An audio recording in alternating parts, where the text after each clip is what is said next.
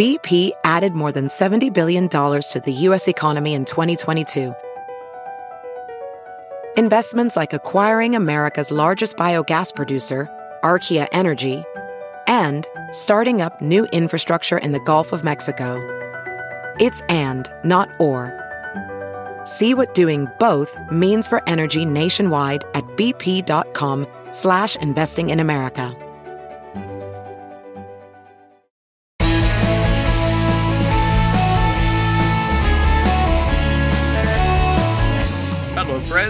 We're back with another edition of the Bill Press Pod, and welcome. Welcome to a conversation that I know you're going to love as much as I did.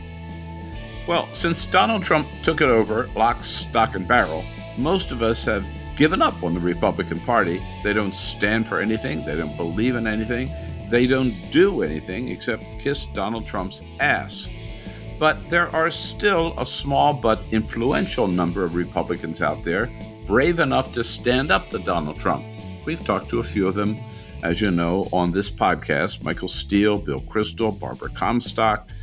Christie Todd Whitman, and Charlie Sykes. Today, we meet another one, perhaps the most outspoken and visible of all of them.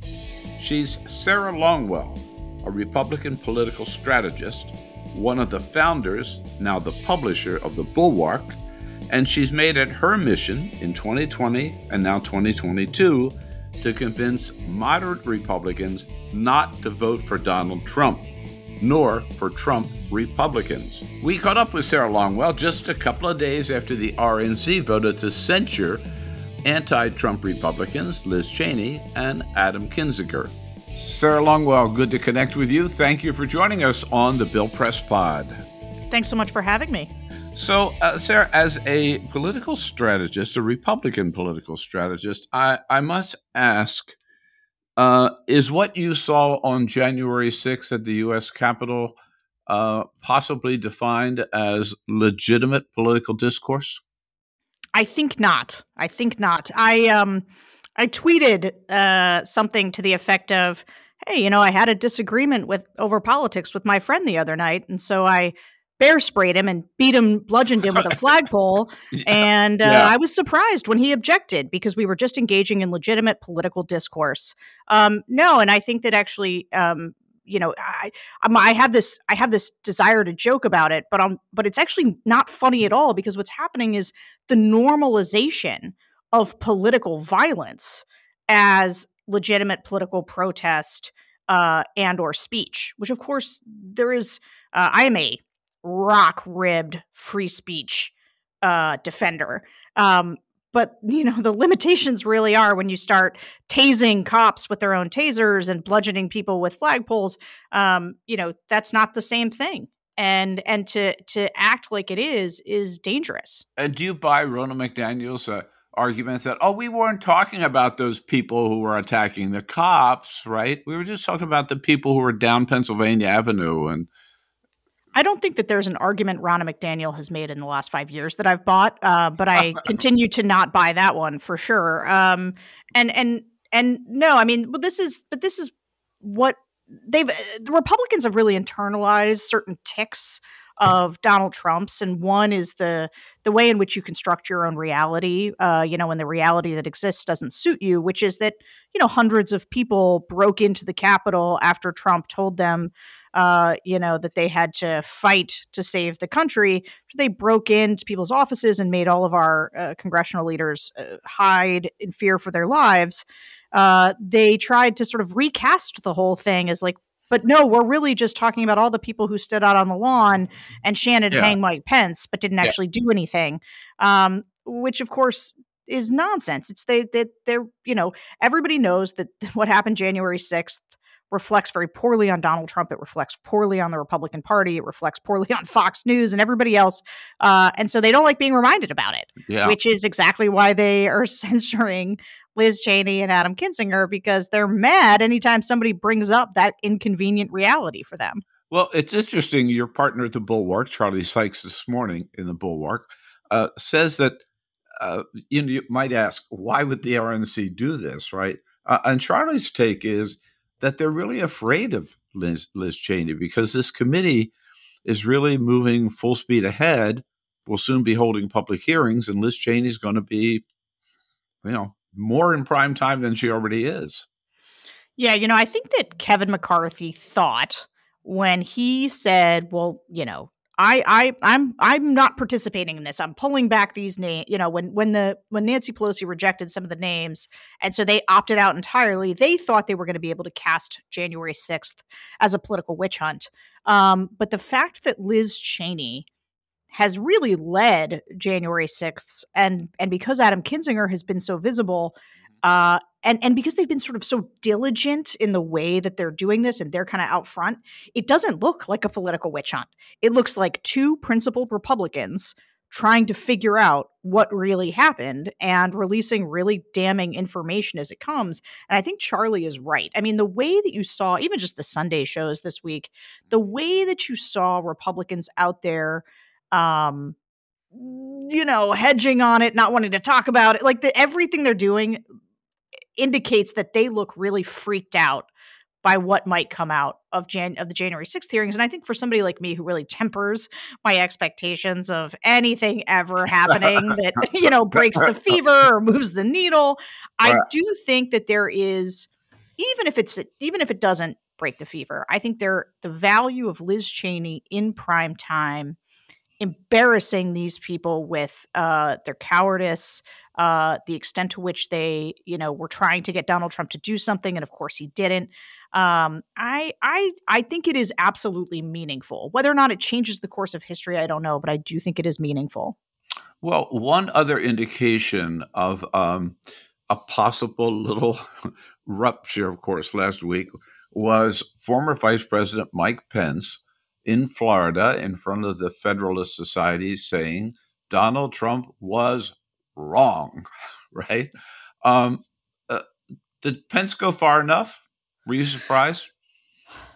Um, yeah, I mean, it's sort of it's it's it cuts both ways for me. I am also I am like never surprised anymore when Republicans like behave in the worst possible way, but I'm like I am I'm I am I'm always shocked but never surprised.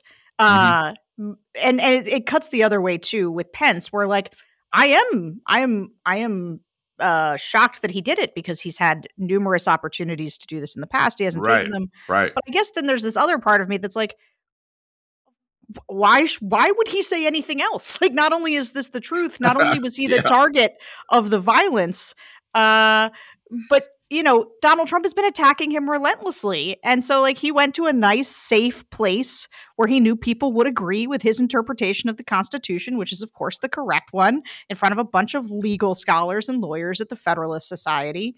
Uh, and he leaned in to the fact that Trump is, of course, wrong, and that he was. And look, I think uh, some of this is just a political calculation for Mike Pence. You know, I, right. I, I, ask focus groups all the time what they think of Mike Pence, and they think he's a traitor, and they hate him. And and the idea that Pence is going to run for president, if uh, like a prerequisite for that is that he convinces people that he did not have the power to do the thing that everybody wanted him to do. It is the only way that he tries to coax the Trump constituency back to mm-hmm. him is mm-hmm. for him to make the case that he did not have that power. And so I see it as self-serving uh, in part, but of course I welcome it. I'm happy. Like the truth is a great thing, and I love it when people tell it, uh, and you get so so little of it. But uh, do you see Mike Pence as the as the person who could possibly bring the Republican Party back to uh, Republican Party we once knew. Even I if don't. No, no, no, yeah. no. Um, and and part of it is that um, he, he actually has. He's in the the sour spot, right? He's got the worst of both worlds, where the Trump folks don't trust him uh, because they think he didn't go far enough in defending Trump. But of course, the anti-Trump folks or the move on from Trump folks don't really trust him either uh, because he stood dutifully beside Donald Trump in any manner of horrible situations. Um, and he continues to defend, um, you know, a number of things uh, that that Trump did. Like, I mean, there are so many red lines that Trump crossed. You know, and he stands on the stage with Vladimir Putin and sides against America's intelligence community, like he did in Helsinki uh, in, I believe, 2018. You know, if Mike Pence can stomach that, he can stomach, you know, he can stomach an awful lot. Um, so, so I just, I don't think that there's much of a world, uh, except that sort of old school establishment kind of scholar level, mm-hmm. um, in the conservative movement that really still has uh, a lot of patience for Mike Pence. Yeah, and by the way, not to not to mention the Hollywood Access tape, right, which everybody thought would cause Mike Pence uh, during the uh, campaign when he was still the nominee for the party, right? Yeah, tough, tough yeah. to take his moralizing seriously at this point. right. So, uh, where does that leave the Republican Party today, as you see it? Is there still a Republican Party, and can is it possible to change the party from within, as some people, I guess, including yourself, are trying to do? Yeah, I mean, look, it's a good question. And, and I got to be honest, I started this from a place of wanting to change the Republican Party from within. You know, I come from a background, I did a lot of work on marriage equality in my younger years. Um, and I really watched the Republican Party change and become much more embracing on some of these social issues. And I thought the party was really going to go in a different direction than it did. I had a whole theory of change uh, that I wanted to be a part of, and it involved people like Will Hurd uh, and Jeff Flake and Elise Stefanik uh, and Adam Kinzinger. And like, it's just funny, all the people who were kind of my heroes, they either broke bad by breaking towards Trump, like Elise Stefanik did, or they're being run out of the party, like the people I saw as as the future. Um, but anyway, I, I just I, I, became you know very committed to this theory of hey, look, if you're not at the table, you're on the menu, and so you got to show up and you got to do the work from inside. Um, and and that's how I approached Trump in the early days of of of my kind of stepping in saying i'm going to fight this. Um, but the party has changed.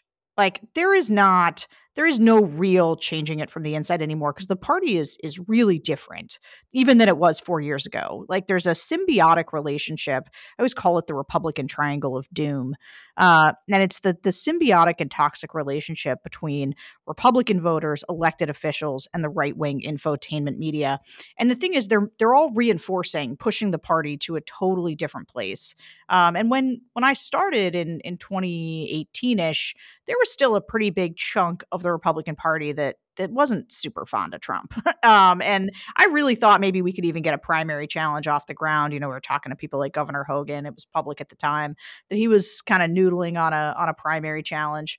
Um, but the party changed. I mean, it just now, the, you know, seventy percent of Republicans believe that the election was stolen. A majority don't think January 6th was a big deal.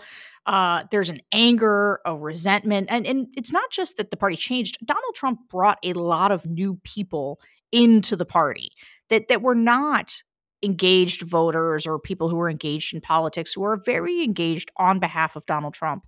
And so, what used to be kind of a recessive gene, like the crazy gene within the Republican Party, the super populist gene, uh, is now the dominant gene and one that you know all of these politicians who are trying to sort of run some fusion strategy with with Trump voters, like they're just going to get eaten alive. Like you know, yeah. there's no there's no world for Marco Rubio really anymore, uh, or even like they can they can hold their Senate office, sure, but like they're never going to be president. Um, mm-hmm.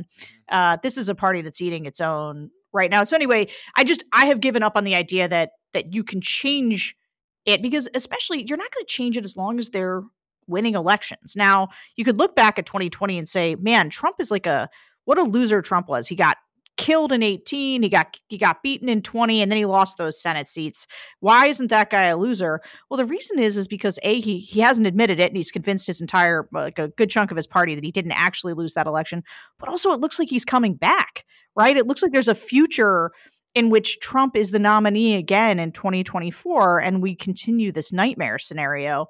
Um, and and I there's nothing, there's no part of me. So like what can I do? It's I think the only incentive for the party to change is to lose elections. Um, there have been people who've argued on sort of the never Trump right. They have this, they're like, well, you got to burn it all down, burn it all down. And I'm like, okay, well, that's an emotion. That's not a strategy. Uh, like you, you need a real strategy for how to defeat this version of the Republican Party. And uh, you know, as bad as Republicans are, like Democrats are losing to them right now.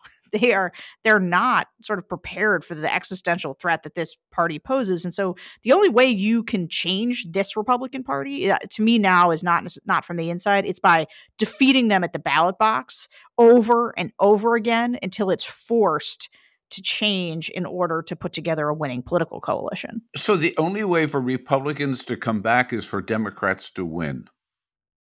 That is my that is my theory of the case at the moment. Yes. It's astounding. But I'm not saying it's wrong. I'm just saying it's astounding that you would come to that con- to, to, to, that conclusion. Well, what uh, other conclusion could I come? I mean, you yeah, know, because here's no, the thing. It, well, for the for the right kind of Republicans to win would be the only other option, right? But yeah, as you point out, not, they're not going to. They're not going to. And this is this is look. It was a long, hard slog for me to come to this uh, because I, I really did believe in changing things from the inside. But I I do these focus groups. Started doing them mm-hmm. back in in twenty um, early 2018, and it was I started doing them because I was like, man what is I've been spending too much time in the think tank world because I have n- what I do not recognize a party that would nominate Donald Trump and a country that would elect him. And so I started doing the focus groups to try to get a handle on what was going on. And like I said, I, I watched voters really change. Donald Trump changed them. The media environment changed. People got desensitized. They began to accept more and more. They got angrier and angrier. They saw the they really bought the argument that the left, um, you know, was was actually the more dangerous threat. Um, and I just saw these primaries getting more and more extreme and people electing them. And like, that's just a different environment. You're not going to, you can't just, you can't just primary people and win with moderate Republicans. You can in a few places, but like, look what's happening. Anybody who voted to impeach Donald Trump, like Murkowski might be one of the only ones that survives mm-hmm. uh, because the party is running them out. And so that is a party that is on a purge mission. They don't want to elect moderate Republicans uh, or non MAGA Republicans. So, you know, you've got to start thinking about like, okay, well, can you organize the center left in a way that's productive, that builds political power, and that pushes back on what has now become a very dangerous version of this party? You mentioned the focus groups. That's something I want to ask you about because, uh, you know, those of us inside the Beltway uh, who are always writing about co- Congress and the and the White House, what's happening there, lose track of really um, the rest of America, right? Uh, and um, but you haven't. You you hold these focus groups. You find out what people are really thinking. Um, I wanted to talk to you more about that. We're going to take a quick break, Sarah, if you hold just a second, right? And then we'll be back and pick up right there our guest, Sarah. Sarah Longwell, who is head of longwellpartners.com, as well as the founder of the great political newsletter, The Bulwark. And for today's podcast, uh, we want to tell you about an organization that I really love and support. It's called Run for Something. And their mission is a very, very important one of recruiting and supporting young progressive candidates, especially women, to run for down ballot races, those important down ballot races that Republicans always focus on and Democrats forget about, like city council and school boards and election commissioners, more important than ever this year. Run for something very, very much worthy of your support. They were founded only in 2017, and the last five years they have made a huge impact. And this year, so far, this year alone, 10,000 people, young people, have signed up with Run for Something to run for office this year in 2022. So check out their website and uh, give them your support any way you can. It's runforsomething.net. Runforsomething.net. Have you heard you can listen to your favorite news podcasts ad free? Good news! With Amazon Music, you have access to the largest catalog of ad free top podcasts included with your Prime membership. To start listening, download the Amazon Music app for free or go to amazon.com slash ad free news podcasts. That's amazon.com slash ad free news podcasts to catch up on the latest episodes without the ads. As you write your life story, you're far from finished. Are you looking to close the book on your job? Maybe turn a page in your career? Be continued at the Georgetown University School of Continuing Studies. Our professional master's degrees and certificates are designed to meet you where you are and take you where you want to go.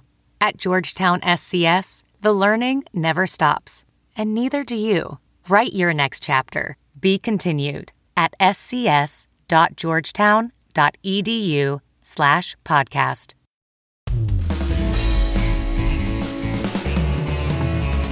And we're back on the Bill Press Pod. Uh, today's guest, Sarah Longwell from the Bulwark and Bulwark, rather, and LongwellPartners.com. Uh, Sarah, we were talking about the focus groups that you hold. What are you seeing and hearing from people across the country today? Uh, uh, well, particularly uh, based on what we talked about, is the Trump show getting old? Are people getting a little tired of the Trump show, or are they still there?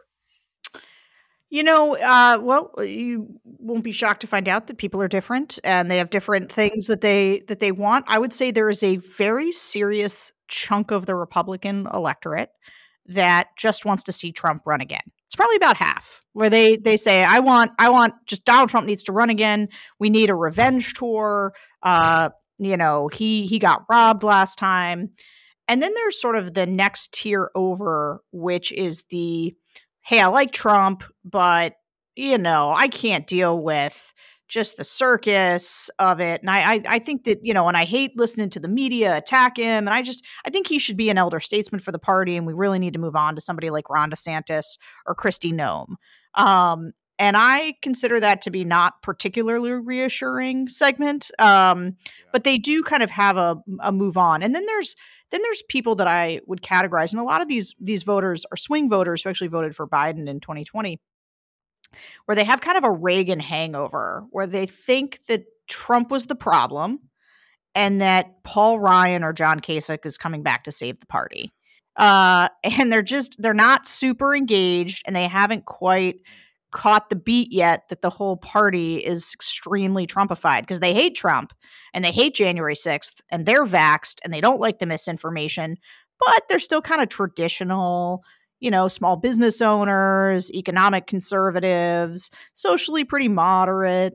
Mm-hmm. Um, and and that group you know they're the ones who voted for Biden in 20 but then down ticket voted for Republicans and they made they made the critical difference uh, mm-hmm, in 2020. Mm-hmm. And it's who we focus on. It's through all my projects, Republican Accountability Project, Republican Voters Against Trump. We focus on that that key sort of swing voter uh, demographic.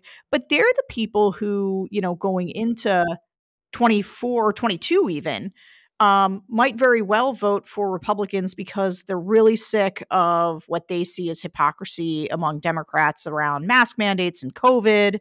Um, that you know they they are really concerned about education and what's being taught in schools.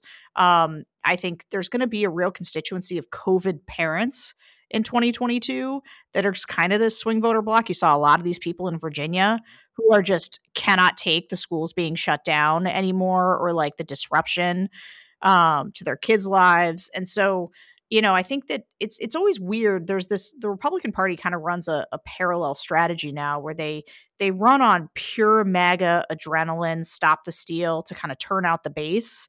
Um, and it is rocket fuel for the base. Uh, but then they kind of have this this more uh, moderate, you know, education, crime, inflation, uh, economy kind of pitch for these suburban swing voters who's their leader? They don't have one, do they? I mean, if they're counting on John Kasich and, and or Paul Ryan, they don't have a leader, right? No, they don't. But they um they do have. I mean, I I would put it as kind of like the Wall Street Journal uh Bret Baier like there's a there's kind of a sliver uh where they're like you know Trump is bad um but man the left is really crazy hmm. uh and and so uh, they are gettable for Democrats, but they they especially especially if if Trump looms large over the 2022 elections or especially in certain states, you know, in states like um, Georgia where Herschel Walker, who's an absolute crazy person, uh, is running uh, in in Georgia uh, for the Senate. Uh, he's got Mitch McConnell's endorsement. Josh Mandel, absolute lunatic. Uh, Kari Lake in Arizona running for governor. Just these are crazy. They're they're just they're they're anti-vaxxers. They are believe tell you the election was stolen. They tell you they wouldn't certify the election. They say things like there's no separation between church and state while telling you that they're the big defender of the Constitution. Like it's all it's just all craziness. Um, and so the question is, is in that environment will those swing voters, uh, you know, just go back to Democrats for some of the bigger races, or are they frustrated enough with some of the you know big external political environments, COVID, the economy, uh, supply chain inflation, that they decide to vote for Republicans? Like that's the big question around 2022. Right. And with your Re- Republican Accountability Project focusing on those swing voters, what is your goal? What is your mission? To get them to vote for the Democrat in the general or to get them to vote for a responsible Republican, if you will, sane Republican in the primary? Yeah, so it's both, actually. I mean, we kind of were one of the few groups to work both levers. Um, and so, you know, we will focus on how we defend a bunch of the pro democracy Republicans. So Lisa Murkowski and Liz Cheney, um, you know there's a few jaime herrera beutler uh, you know there's there's people out there who did the right thing uh, in in when it came to impeaching donald trump that donald trump is after actively you know brad raffensperger and so in those primaries you really eh, need to go to bat for them because they're getting every maga thing thrown at them um, and it's going to be a really tough environment for for a lot of them. A lot of them are going to lose if they haven't dropped out already. You know, you're already seeing a bunch of them retire. Right. Uh, but I would say then the majority. Look, I wish I could spend uh, all of our budget defending pro democracy Republicans, but that would assume that there were many to defend. There aren't that many, and so we're actually spending a lot more uh, focused on defeating these anti-democracy Republicans with Democrats, and so that's going to be like you know Arizona governor's race, Arizona's Secretary of States has become a big deal um, because you have a bunch of people who want to control the election apparatus, who will happily tell you that the election of 2020 was stolen and fraudulent, and like that's so that's a scary situation. And for these people, I would imagine that November third. Uh, is not their number one concern, right? I mean, Donald Trump's number one concern, November 3rd, 2020, the election was stolen from him. They're more interested in COVID, the economy, schools. Well, not so yes, so absolutely for these swing voters, but not just the swing voters. This this is something that really, you know, I do a lot of focus groups with Trump voting Republicans, and I feel like I understand them pretty well. They say a lot of the same things. They're very sort of uh, homogenous, you know, one person talks, nine other people nod their heads. Um, Democrats are much more, it's a much more sort of fractured coalition. Um, and so you have people who say, like, well, Biden's not doing enough on the environment. He's not doing enough uh, to forgive student loans. But you got this other chunk of the party that is pretty moderate. Um, that is says, like, well, I think Biden's governing too far to the left, and I don't care about Build Back Better or whatever's even in that. Um, you know, I care about I care about COVID. I care about the economy. I care about um, supply chain. And they don't ever say supply chain, but they say things mm-hmm. like they say things like, look, I go out to dinner and and everything's slow and they don't have enough employees. I can't buy a car because uh, you know, they or I can't fix my washing machine because the parts won't come in. It's those kinds of disruptions. The biggest, the most alarming thing is I think there's a real asymmetric enthusiasm going into 2022 where Republicans want to vote for any living, breathing Republican, and Democrats are feeling uh, you know, very they're they're upset about things like COVID. Like they don't, they're not. Eh, there's a bunch of them just you know build back better, uh, or all the Democratic infighting, even voting rights. Look, I care about voting rights, but that's not what a lot of these swing voters or even moderate Democrats vote care about. They care about uh, yeah, making sure their kids are in school, trying to get COVID under control, um, having clear information from the CDC. I mean, Jesus, the thing that, that I hear from the voters so much is just how confused they are how they feel like there's not real leadership, how they feel like they don't hear anybody talking to them, explaining to them what's going on. Mm-hmm. Um, and I think that's been, you know, I had a lot of optimism for Joe Biden. And I think one of the big, it's a little bit conventional wisdom now, but one of the big failures has really been a communications failure yeah. for them. Like people don't know what is in the COVID relief bill. They don't feel positively about it. They don't know what's in the uh, build back better. And they certainly feel like on COVID, the two new variants, Delta and Omicron, no one really talked to them. I told them what was going on, and CDC is releasing confusing information, and that that that redounds to a really kind of blah feeling. Well, well, you wrote about that in the Bulwark this week on the well recently on the nineteenth of January, uh, uh, uh, which I thought was a very strong piece, where you you basically said that Democrats, starting with Joe Biden, have to take the offensive on on several fronts. You know, the offensive on COVID, the offensive on the economy, the offensive on legislation, the offensive going after uh, after um, Republicans, particularly the Trumpers. Um, what do you mean by that? Yeah, I mean, look, I, I'm kind of being an evangelist right now for a like Donald Trump is likely going to be the nominee in 2024, and and Democrats are about to head into what I think is going to be a, a disastrous cycle for them if they don't start grabbing each other by the shoulders, shaking each other, saying, "Hey, this is going to be really bad. We got to do something." And like we have certain things within our control. Like it is not in Joe Biden's control that Omicron, you know, happened. Uh, it is in this administration's control how they talk about it. How do they communicate with people? Inflation, like, go tell people are concerned about inflation. Go talk to them about it and then tell them, but like, unemployment's super low. We're adding jobs at a great clip. Go tell people that. Donald Trump was a miserable human being and president. But one thing that he did was he would go out, you know, he'd just rip off a bunch of executive orders. He didn't even pass legislation yet. And he'd go out and he'd be like, best economy for women, best economy for black people. We built a, we moved the embassy to Jerusalem. We are cutting red tape. And just be a bunch of like nonsense. But they, and, and then Jim Jordan would say it. And, you know, and everybody was on the same page. Like, you have to be relentless about your messaging. You can't just give a bunch of speeches at two o'clock in the afternoon and do like ribbon cuttings. You got to go on offense. You got to push. I mean, I guess I come from the Republican side, and I just the thing that I, I I have a hard time with with Democrats is like there's just not a knife in their teeth, you know. And I just I want to like shake people and say, do you know how bad things are? Like your job is to govern well as like a minimum baseline, and then you got to go on offense and push back on these guys. Um, and I, I guess I, I'm, I'm watching, you know, Build Back Better and all the people trying to like, you try to pass all this massive legislation without the mandate to do it. You don't have the votes. Like, do what's possible. I, sometimes I think the worst thing that happened to Joe Biden was picking up that second Senate seat in Georgia because it, it put all these uh, totally unrealistic expectations uh, in people's heads for the kind of legislation they could pass. Like people don't want something transformative at the moment, and this is what I hear in the focus groups. What they want is like they want their kids in school. They want they want gas to not be catastrophically high, and and while Joe Biden can't control all of those things, they could do a lot better at focusing narrowly on the stuff that's that's hitting people right now, and figuring out how to go on political offense so that you know the bad guy the people who are doing really bad things uh, and and lying to people don't just come right back into power. Uh, and as you point out too i mean going after these republicans who are telling these lies right? Starting with donald trump and not letting them get away with it uh, or going uh, going after them by name you know jim jordan and all the rest of them uh, in in uh, and Ted Cruz and w- with what they're doing and what they're blocking and where they're taking the party.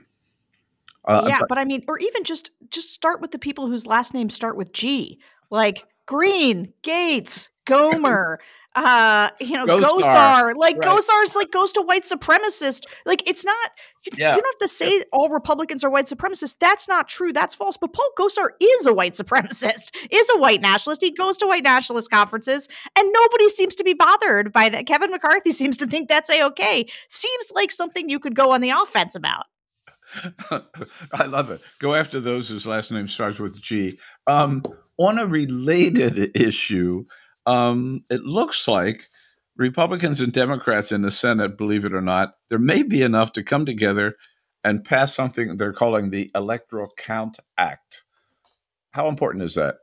Do you think? It's super important. Look, it, it, here's the thing: that the voting rights stuff really went off the rails early because Democrats kind of came to the table with a bill that had been pa- that they had put together in a previous cycle, and it was an incredibly progressive bill, and that was never going to get ten Republican votes, um, and and clearly couldn't even get uh, the votes of of people in the their own caucus, and so you know, so that there was like this long period of time where everybody was focused on on those issues, saying suppression, suppression, suppression and then Manchin kind of pared it down. Uh, but ultimately, you know, you still couldn't get, they weren't going to be willing to break the filibuster over it. Um, and so now we've arrived probably too late at like, what can we do about subversion? What is the compromise bill?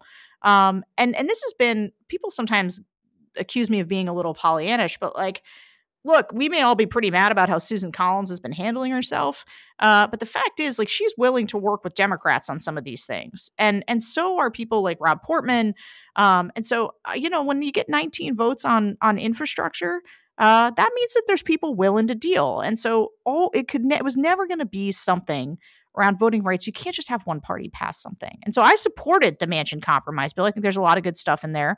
But from a political standpoint, you know, you've gotta you've gotta find things people can agree on. So the uh the the the Electoral Count Act is like an ancient piece of uh it basically says like what the role of the vice president is. It, it lays out a bunch of things around elections, uh, and and it, but it's it's too opaque about who certifies an election. There's a bunch of confusion right now around state legislatures versus governors. Can you send alternate slates of electors, and then what's the vice president's role? And so clarifying that is a it's a necessary but insufficient um, bulwark to mm-hmm. coin a phrase against uh, subversion, which Trump is clearly trying to move a bunch of people into positions uh, that you know would be willing to do what Brad Raffensperger wouldn't uh, in 2020. So, um, so doing kind of an ECA plus, uh, which might have some elements of you know reasonable voter ID, but also makes uh, has a bunch of things around access, making it easier for people to vote. Um, and I, I just I really love the idea that these that the Republicans and the Democrats are coming together because there is a ton of bad information around voting. You know, sometimes I even have Democrats being like, "Well, why don't people?" You know, we need people to trust the elections. And I'm like, good. Well, then stop telling them everybody is suppressed and like then i mean like they, everybody is telling people that something's wrong with our election system. Our election system did great last time. It is a marvel of democracy. Uh, it was wonderful. We did it during a pandemic and figured it out. And more, uh, more people voted than ever before in history. It's great. What is, so i don't understand why everybody keeps telling people it's so bad we should say that was really good. Hey, but we did some things uh, that were kind of we we made some COVID things that were changed, and like it's okay to roll some of that back. It's okay to say, hey, instead of 30 days of early voting, we're going to have 15. That is not suppression.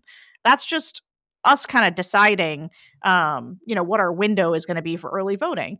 Um, so uh, I just I think everybody there i mean there's just so many good compromises like you could literally pass if you passed automatic voter registration which said that everybody once they turned 18 uh, was automatically registered to vote if they're an american citizen and then they mail everybody uh, an id card but it's on file anyway like even if we just updated our election infrastructure so like windows 95 level infrastructure uh, around voting like that would solve a ton of these problems that everybody seems to want to keep fighting over.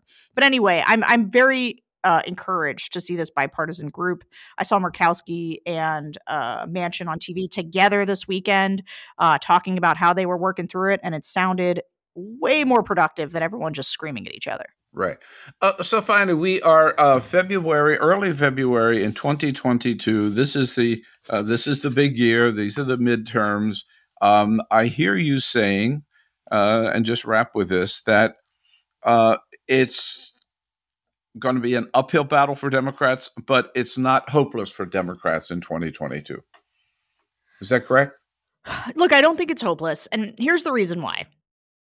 I think that what we're, I think a lot of the problems, the reason that people have this blah feeling, um, a lot of the asymmetric enthusiasm is conditional, right? It's because, it's because COVID is still around. Like COVID is the thing, uh, and and everything else is kind of uh, uh, you know the attendant economic consequences of COVID. Though it's the inflation, the supply chain, um, it's the labor shortages.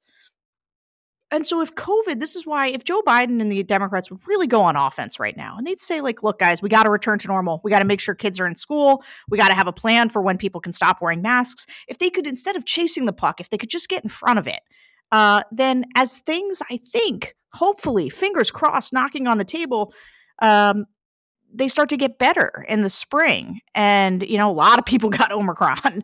And so, uh, you know, if if if deaths are on a three week lag and you see those come down, you see cases really drop, you get the masks off in school, there's no more disruptions.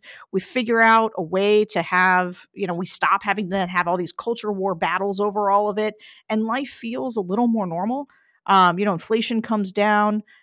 Uh, we're adding all these jobs. People get back to work. Like, if by this summer things do feel relatively normal, I think that puts Democrats in a much, much better position to say, see, we fixed it.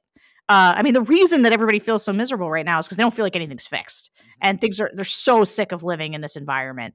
Um, and so that that I think is I, I think it a lot of it is the conditions, and if Democrats are can position themselves to take advantage of those conditions. Now they could screw that all up by trying to say like, nope, masks forever, uh, or or or look, there was this picture that circulated over the weekend of Stacey Abrams sitting maskless with a bunch of masked kids in a classroom, and that kind of thing is gonna crush Democrats because it looks like people are putting our children through this, you know, this annoyance and this you know they can't read facial cues and all this stuff uh, and i'm like i'm a big pro masker here but like you cannot and and but it that's but we do need a plan for how we're going to get past it we do have to have a vision of life back to normal and we have to be working our way there and politicians getting to live one way while kids live another is a bad bad message to send so sarah longwell if you're not on the um, uh, on the Bill Press Pod. How can people follow you, work, uh, and and stay in touch with you, and